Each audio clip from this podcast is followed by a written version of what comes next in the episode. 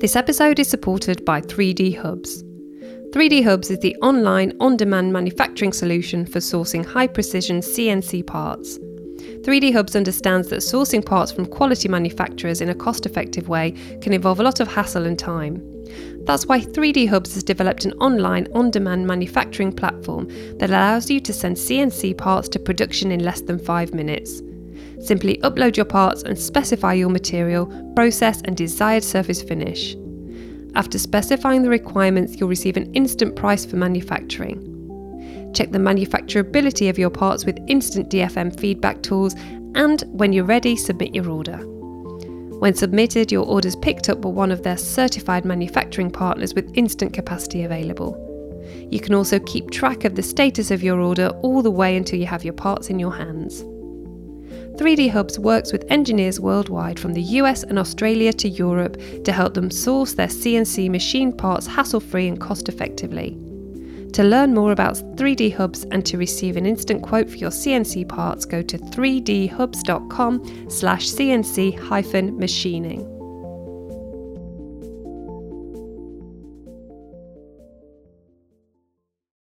If it's one area where every month there's, a, there's positive news, is when you go and when you look at the EVs.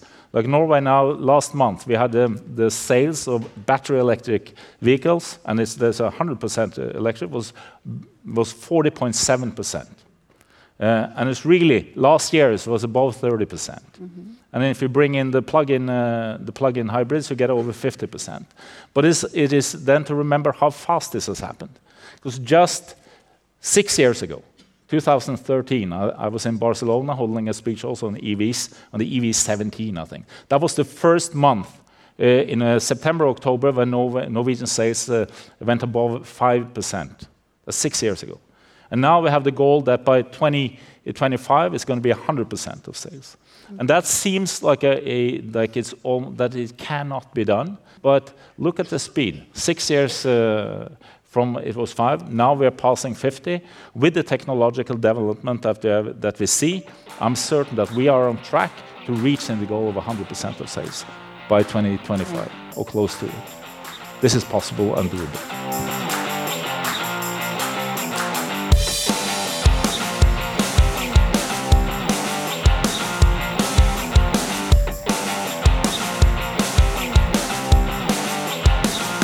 Velkommen til Engineering Matters. Mitt navn er Bernadette Ballantyne. Denne uken er vi i Norge. And sadly, that's the extent of my Norwegian. But this is Engineering Matters. I'm Bernadette Ballantyne, and this episode was created in Norway at the Nordic EV Summit hosted by the Norwegian Electric Vehicle Association. We wanted to discover how the land of the midnight sun became the world's most successful electric vehicle market and find out what lessons Norway's experience can offer to other countries like the UK who are looking to emulate their success in decarbonising transport. As Ola Elvestuen, who's Norway's Minister of Climate and Environment, just explained, six years ago only 5% of new vehicles were electric. And if we go back a little further, it was the introduction of the Mitsubishi i-MiEV in 2010 and then the Nissan Leaf in 2011 that really kick-started demand in the market, which today accounts for over half of all new vehicle sales. In fact, since Ola Elvestuen gave this update just a few weeks ago, Tesla Model 3s have begun arriving in Norway, pushing new EV sales up to 58% of total purchases. Norway is therefore the world leader in terms of market penetration, with over 5 million people and 300,000 electric cars, that's a 6% penetration rate. So, although China has the most electric cars in the world with 2.2 million, their market penetration is still less than 1%. So, what's Norway's secret? How is this cold northerly country converting its population to electric vehicles, especially when its climate exacerbates one of the biggest challenges facing the global electric vehicle market range anxiety? Battery efficiency is much lower in cold temperatures, but of course, that can be addressed through charging infrastructure investment. And we'll look more at that later in this episode. We know what works, and the cars are becoming better and better. And they are, uh, they, what Norway also shows that the cars are good enough, mm. as long as the price is right. And here, if you can afford a car, you can afford an electric car. And this is key. Norway started looking at policy incentives almost 20 years ago when there weren't even any electric cars available to buy. Since 1990, there's been no import tax on electric cars, and in 2001 they became exempt from VAT at 25% too. This means that a new electric car is actually cheaper to buy than its petrol or diesel counterpart. It's not just national policy that's encouraged electric vehicle adoption. Lan Marie Berg is the Vice Mayor for Environment and Transport in Oslo, which made global headlines just a few weeks ago when it announced that almost 80% of new vehicle sales in the city in March were electric. In Oslo, we want to become a zero emitting city by 2030. And our recipe for climate leadership is to take the following five steps. It's to set a target that is in line with the Paris Agreement and uh, especially also the 1.5 ambition of the Paris Agreement. Then it is to make everything zero emission, including heavy duty transport and construction machinery. Yes, you did hear that correctly. Zero emission construction machinery has become a municipal requirement in Oslo, and we're going to look at that in more detail in another electric vehicle podcast. Uh, then we have to give people a good alternative to the private car, meaning that they have to that the easiest thing has to be to use public transport, walking, and bicycling. We have to capture the carbon from our waste incineration um, incineration in our city, and we have to use a climate budget to make sure that we reach our target. Electric vehicle use is part of a larger targeted plan to reduce city emissions and contribute to global efforts to meet the Paris Climate Change Agreement, which is discussed more and more in our podcast. And check out episode 17 if you want to hear more about that. And the good thing about doing climate policies in cities such as Oslo and cities all over the world is that it also makes our cities better to live in, with better air quality, safer roads to school for our children, and so on. But the most important thing is that the climate policies work. We just got uh, the numbers from, or the last figures from emissions from two for 2017, and they went down with 9%. And the largest part of the reductions came from more use of biofuels and uh, also changing to cleaner cars. And uh, what we know in Oslo, still transportation is um, the largest source of greenhouse gas emissions in Oslo. But as you might have heard, uh, we have the first mass market for electric vehicles in the world in Norway. And so far in March, 77% of all cars sold in Oslo were electric. Transport is the biggest source of greenhouse gas emissions because Norway's already decarbonised its energy industry, at least in terms of domestic consumption. Its mountainous terrain makes it a perfect location for hydropower, which accounts for 99% of electricity generation. It has almost 34 gigawatts of installed capacity and massive reservoirs, meaning that it's got great storage potential and can be used flexibly. Wind power too is supporting renewable energy use with 33 wind farms operational in the country. Lan Marie says the reason Oslo is converting to electric faster than anywhere else is because of its local policies, which have included free car parking, exemption from the congestion charge, and free use of bus lanes. I wanted to find out if this was really the case, so I turned to some Oslo residents and good friends of mine, Caroline and Paul Eric, who do indeed own an electric vehicle, a Nissan Leaf, and I asked them why they drove an EV. The main reason was to get to work without uh, congestion charge, so saving 12 pounds a day and also saving time by knowing that you could use the uh, uh, the the bus lanes. So in the congestion of morning transport. Yeah, and and the, the the, the third reason is also financial that you don't have to pay for petrol. You, you uh, electricity is far cheaper. But they note that this is their second car and that they still have a diesel engine vehicle for long journeys.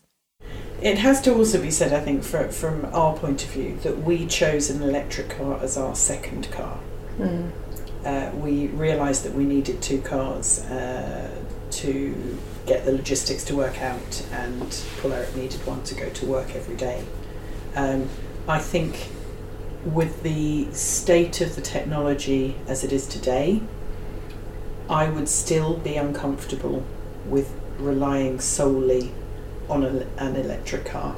We have some friends that do only have an electric mm. car. They typically have Teslas, which have longer battery. Yeah, they've got bigger uh, batteries, longer yeah, range. Yeah, yeah, longer range.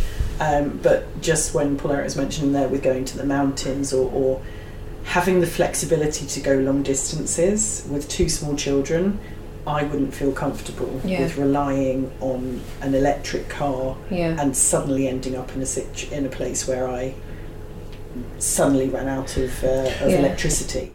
And this is a very real fear for many electric vehicle owners, especially those who were early movers.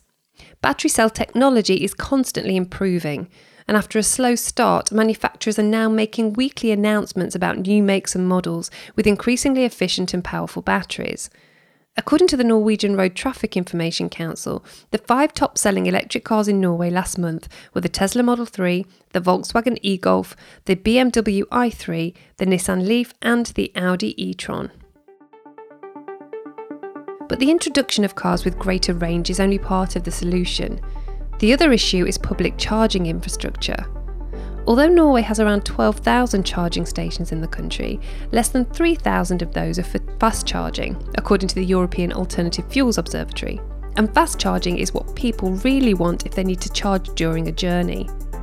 Norway's Electric Vehicle Association, which has 70,000 members, has carried out extensive research into electric vehicle charging. It found that 80% of EV users had experienced problems using fast chargers in Norway. Eric Lorentzen is head of analysis and consulting at the Norwegian Electric Vehicle Association, and he moderated a panel discussion with charging providers to explore the teething troubles of this new and vital infrastructure. In fact, it was so good that I'm going to play some of it for you. Hi, uh, and welcome to this session where we're going to discuss fast charging, which happens to be my all time favorite topic. And we have many interesting things we, we could discuss. Um, and one of the things we are going to look at is the uptime of fast chargers. And the reason behind this is not because I've had a few long distance trips recently with a lot of bad charging experiences. Well, it's one reason, but it's not the main reason. We have actually asked the EV users, and 80% of those who use fast chargers, they have experienced that the fast chargers are not working. So, as this is Eric's favourite subject, he was determined to ask charger manufacturers what was going wrong. It's just not once in a while, it's happening quite often. And of course, one thing is the numbers, but behind these numbers, we find real persons, real families. They have chosen to go electric and they are struggling with charging. So, for me, this is sort of indicating that maybe fast charging isn't really ready for a mass market. So, that's what I'm hoping to discuss today with the panel. We're going to meet uh, some of the fast charging manufacturers, the ones who actually make the chargers. Yes, so my name is uh, Steven Dorstein. I'm uh, coming from the Netherlands, part of ABB. I'm sales manager for Europe for car charging. So far, uh, ABB is a company in 100 countries, uh, 30 billion euros, sorry, US dollar. Uh, in totally, we have sold 10,500 fast charging systems, um, of which 1,200 uh, high power systems ranging from 150 uh, kilowatts to 450 kilowatts for cars and buses in more than uh, now at the moment in 74 countries. Okay, thank you. So 10,500 chargers. Yes. Uh, Pedro? Good morning. My name is Pedro Domingues. I'm coming from Portugal. I represent a Portuguese company named Efacec Electric Mobility. Uh, we are dedicated to charging infrastructure uh, and so far, we have installed around 5,000 chargers, fast chargers all over the world. Um, when we talk about ultra-fast charging systems, we have installed roughly 500 uh, systems so far, uh, and we are operating in 65 different countries. Thank you. And lastly, Manuel? My name is Manuel Fernandez, also from Portugal, but working in an Australian company, living in the Netherlands. so, quite a big mix. Uh, and due to e-mobility. And the nice picture I had before was taken in 2011 when I joined e-mobility, where my first visit and installed charger was Norway. So I bring that history back to that old picture, but, but the start of e-mobility. At this stage, at Tritium, this Australian technology company, now fully established both in Europe and in US, and where I lead now a team of 45 persons in Europe to fully cover the European market. Worldwide, we have approximately 3,000 chargers, out of which 500 high-power chargers of 150 to 350 kilowatts. Eric got straight to the point, and in true Scandinavian style, he asked very challenging questions in a really friendly way. So you have close to 20,000 chargers Together. amongst you. Uh, and the EV users are telling us that they are not working. Uh, so, so, So what is your experience when it comes to uptime, and, and what should we expect? What is good enough? Yeah. So I I think first of all, I would like to explain that there are four actors into charge a car. This is Manuel Fernandez, by the way, from Tritium. There's the car, of course, and we go backwards. The charger that charges the car, but then there's the energy input and the management system to, to control the network. And so there's typically four actors involved to have a successful charging, but uh, many times it's only looked, oh, this charger doesn't work. So we need to open up a little bit more the, the, the vision and see, okay, when something doesn't work, there are four potential uh, involved uh, actors that, that can have something related to it. Exactly. Uh, uh, but how, how are you testing chargers? Are, you- are you testing them at all, or just putting them out there in the hands of the consumers? No, we have, um, we have as ABB, we have almost with all car makers, we have chargers in the world standing at their premises, so at their headquarters and at their develop center. And um, sometimes we have golden chargers there, as we say. So there, uh, before a car is released or before we release new software, we test it together. Um, so that is the ideal case. Uh, however, it always happens sometimes that cars are put on the market which are not tested with the, the chargers, and then this can run into problems. And next to that, there are, um, especially by uh, CharIN organization, CCS, we have uh, PlugFest or interoperability Right. testing areas where, let's say, we all as uh, manufacturers are there and the car makers also come. Chademo promotes similar events Yeah. of, of testing. Here, Manuel and Stephen just mentioned the two main types of fast chargers that use direct current, as opposed to the slower domestic chargers that rely on AC. Chademo came first in 2010, introduced by Japanese manufacturers and used on the Mitsubishi and Nissan EVs. European and American manufacturers then responded with their own system in 2011, known as the Combined Charging System. You'll hear this called CCS. It quickly became favoured by European and US manufacturers. Despite Chademo getting a head start thanks to Nissan's blistering early progress on mass EV production, CCS seems to be becoming the more dominant fast charge technology. Would you like to add something from your side? You are testing the as, chargers? as uh, Manuel was saying, the hardware is not the piece that typically fails. It's more related to the software communication or even the use case that you have, particularly on that operator. Uh, and this uh, is causing a lot of uh, problems uh, when the user reaches the chargers and try to use it. Um, we have different operators with different uh, versions, different ways of doing the things. Uh, and of course, this mixture becomes a little bit like explosive. We also test machines 100% before shipping them, uh, and they leave the premises operating and, and functioning. Uh, but sometimes uh, things happen, and it takes some time to fix and repair the, the, the bug typically that has to be done. But what should I, as an end user, what should I expect? Should it work 90% of the time, 95%, 99%? 99. So 99. First, uh, I'm a driver of Yeah. electric car, and my expectation is that it works 99. Yeah, But so as we three said, and a half days a year, I should expect it not to work. you should expect that has some maintenances. I, th- I think Not to work is a bad word. I think today think- the systems are connected, and uh, if you are using the apps that your provider gives you, uh, you know if the system is operational or not operational. So, uh, if the app says that you have possibility to use it, for sure you, you will have it available. And next to that, you also see operators who plan uh, more stations on one side that in case one system would go down for one kind of reason, that uh, on that same location there is another charger available. But I think typically uptimes uh, in optimal use uh, with our equipment are around uh, 99.8%. 99.8. Yeah. That's starting to help. Yes, Yeah. but, but uh, as, as Manuel said, there is uh, a lot of reasons why uh, sometimes 99.8 is not reached. First of all, you start with the, the GSM connections, which cannot be totally stable. Um, but then the charger still works, but it's not connected. Um, so there can be a lot of reasons yeah. why you deviate from the optimal. Yes, but when you when you're losing uh, connection to the phone network, yeah. your chargers they go into open mode or depends on operator. Yeah. That's yes. the point. But are you pushing for it? The we operator? work. Different operators have different business models and ways of acting. Some allow us to have remote access to the chargers, where we then can support them better and faster, and the reaction times are in hours and not days. the ones that provide closed networks, then we are not having any access to support them, so we need to physically send someone. And that, making it in hours, it's not yet viable for small scale yeah, but, networks. But waiting for hours is not fun. Can't wait for hours for you to fix I know, I understand. So it is extremely important that the access to technology and the remote access to things so that we can solve it in minutes when people are waiting and every minute counts as 10 minutes. Yeah. So, but the interconnection of the system also comes to the other side that we spoke, that is the vehicles. So chargers have many times to be certified to be released, to be installed.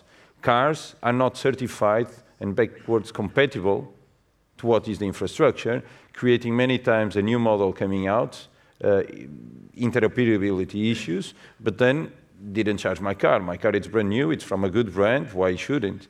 So all the three of us, together with all other manufacturers, try our best to promote interoperability testing. Uh, in order to secure that no car that is released hasn't been tested.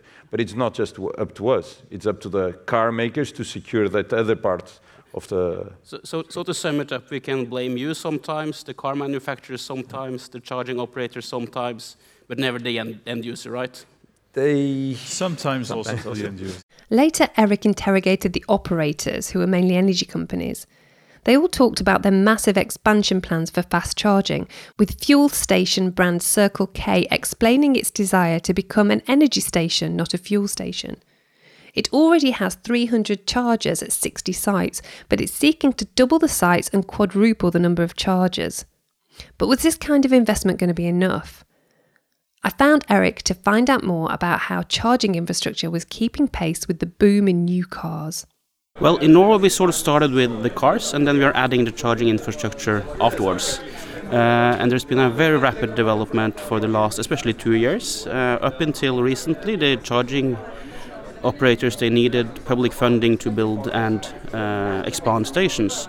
Uh, but what we're seeing in the last two years is that th this is starting to become a business case. So the operators are willing to expand and, and build new stations without the need for public funding but not all over the country. This is mainly happening in and around the larger cities and on the main highways. So we still have issues with more remote areas where it's not a business case to offer fast charging. Eric explained that users are reporting increasing numbers of charging queues and reliability problems with chargers. I asked him about the standardization issue that the charging manufacturers have pointed to as being one of the reasons that chargers were not always working.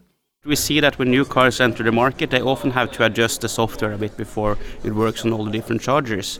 And, and sometimes when they sort of uh, fix the firmware on the fast chargers to accompany new cars, some of the older cars suddenly doesn't work as well.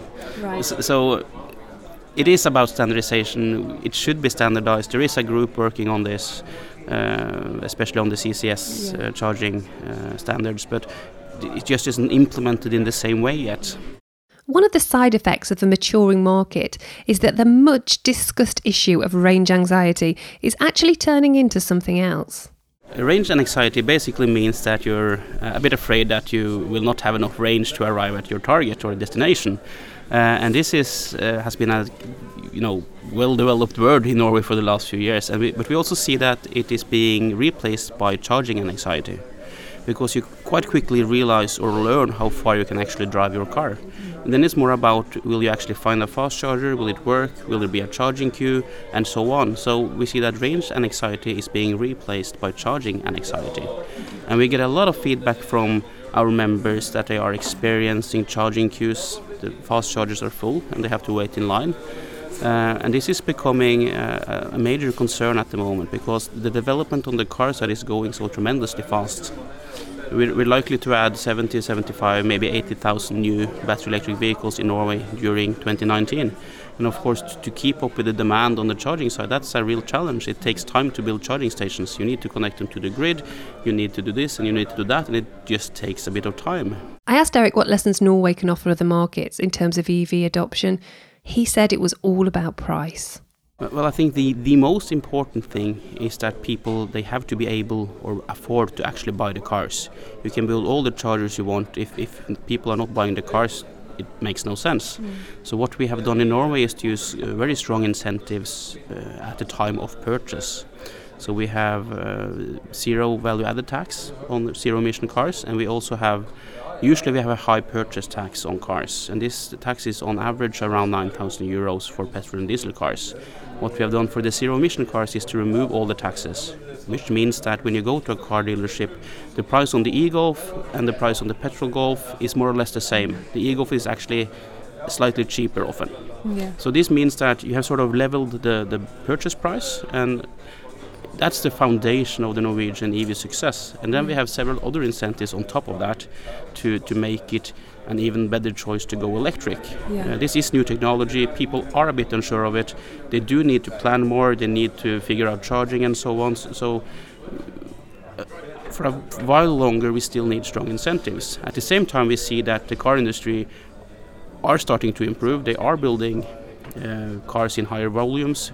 We are starting to see the prices going down. So, so we see that we at some point we can of course stop subsidizing or stop mm. incentivizing the cars, and that's yeah. key. And what we see in Oslo and also in Bergen is that when you sort of put local incentives like free toll roads on top of the national incentives, you get even higher market shares. Mm. So, so, people vote with vote with their wallet. I'm not yeah. very surprised about that, but no, me neither. And what about the cost of charging? Is it? Uh, I think you produced a paper a couple of years ago that talked about uh, charging per minute Yes, of course, you do most of your charging at home, which is cheap and easy. But when it comes to fast charging today in the Norwegian market, we pay per the minute.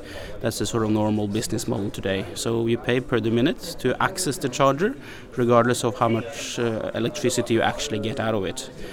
So as these chargers become uh, more powerful, and they are uh, they are becoming more powerful. uh, up until recently, all the chargers were 50 kilowatt, except Tesla, who has their own system.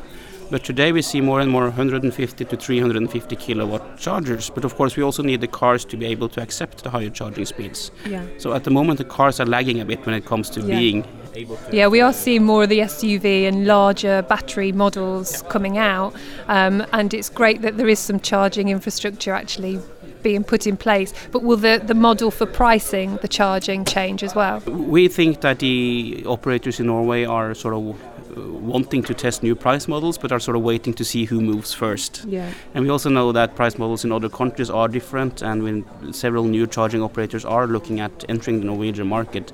So I think we'll see sort of a mix of different approaches before we sort of sort of start to stabilize the, the way to do it yeah. in a few years.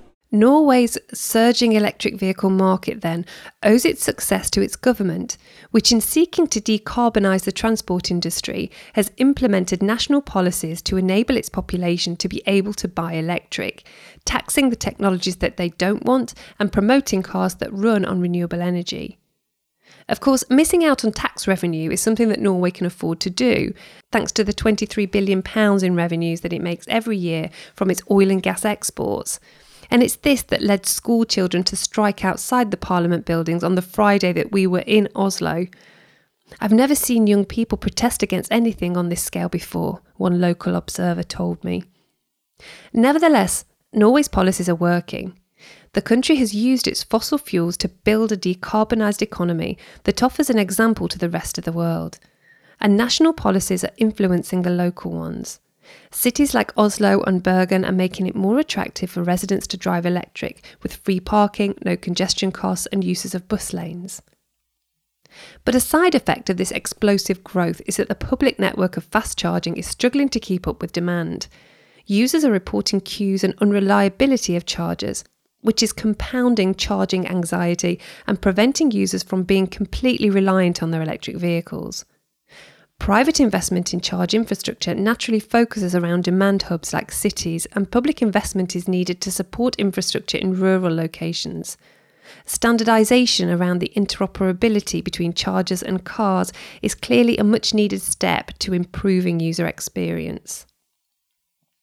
Even in markets without such generous incentives, electric vehicle demand is rising as individuals seek to lower their carbon footprint and reduce fuel bills.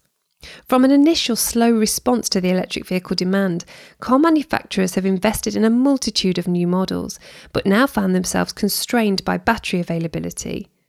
They're also facing serious questions about the ethical practices of mining companies, particularly in the Democratic Republic of Congo, where cobalt, which is used as a cathode material in batteries, is mined. Described as the blood diamond of batteries, Amnesty International is calling on governments as well as manufacturers in the automotive industry to sign up to an ethical battery. This is a lesson that must be learned all over the world. Here's the Secretary General of Amnesty International, Kumi Naidoo. One boy, Paul, started mining at the age of 12. He told researchers that the prolonged time that he spent underground had made him constantly ill. And I quote I would spend 24 hours down in the tunnels. I arrived in the morning and would leave the following morning. I had to relieve myself down in the tunnels. My foster mother planned to send me to school, but my foster father was against it. He exploited me by making me work in the mine. Many children do not go to school at all in the DRC. Even children who went to school worked 10 to 12 hours during the weekends and, and school holidays. And some children who are attending school are having to do two to three, four hours, even on days that they do schooling. Several children said that they had been beaten or seen other children beaten by security guards employed by mining companies when they trespassed on their concessions. These men, women, and children are driven by poverty to work in these dangerous conditions. 65% of cobalt is mined in the south of the DRC, and 20% of that is mined by hand. But let's be clear this is totally a global issue, what's happening in the DRC. The, explo- the exploitation of these miners has to be taken as a global challenge because failure to do so will undermine the journey that the electric vehicle industry is on and the positive things that this industry can offer to the world. So, cobalt mined in DRC goes to China, where it is further smelted or processed. The cobalt then either stays in China for further processing or goes to Japan or South Korea where it is used in the manufacturing of batteries. Ultimately, the batteries are sold on to big brands globally, many of which are, of course, in this room here with us as well today. Could this be the most important lesson for the electric vehicle industry? And if so, what's the answer to the problem? We believe the time has arrived for the industry now to commit to create an ethical battery for the future. Amnesty International is calling on governments to legally require electrical vehicle companies and battery manufacturers to produce investors to produce and investors and consumers to demand the creation of an ethical battery. This means that governments such as Norway should require that their companies conduct human rights investigations throughout their global operations. This includes in their mineral supply chains and in relation to all human rights.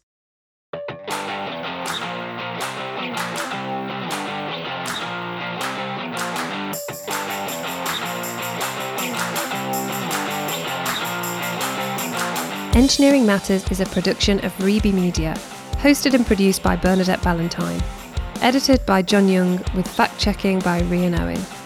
Special thanks to the Norwegian Electric Vehicle Association, the Norwegian Ministry of Climate and Environment, Oslo City Government, Tritium, Efacec, ABB, and Amnesty International, and of course my fantastic Oslo based friends Caroline and Paul Eric. Rory Harris is the electrical producer.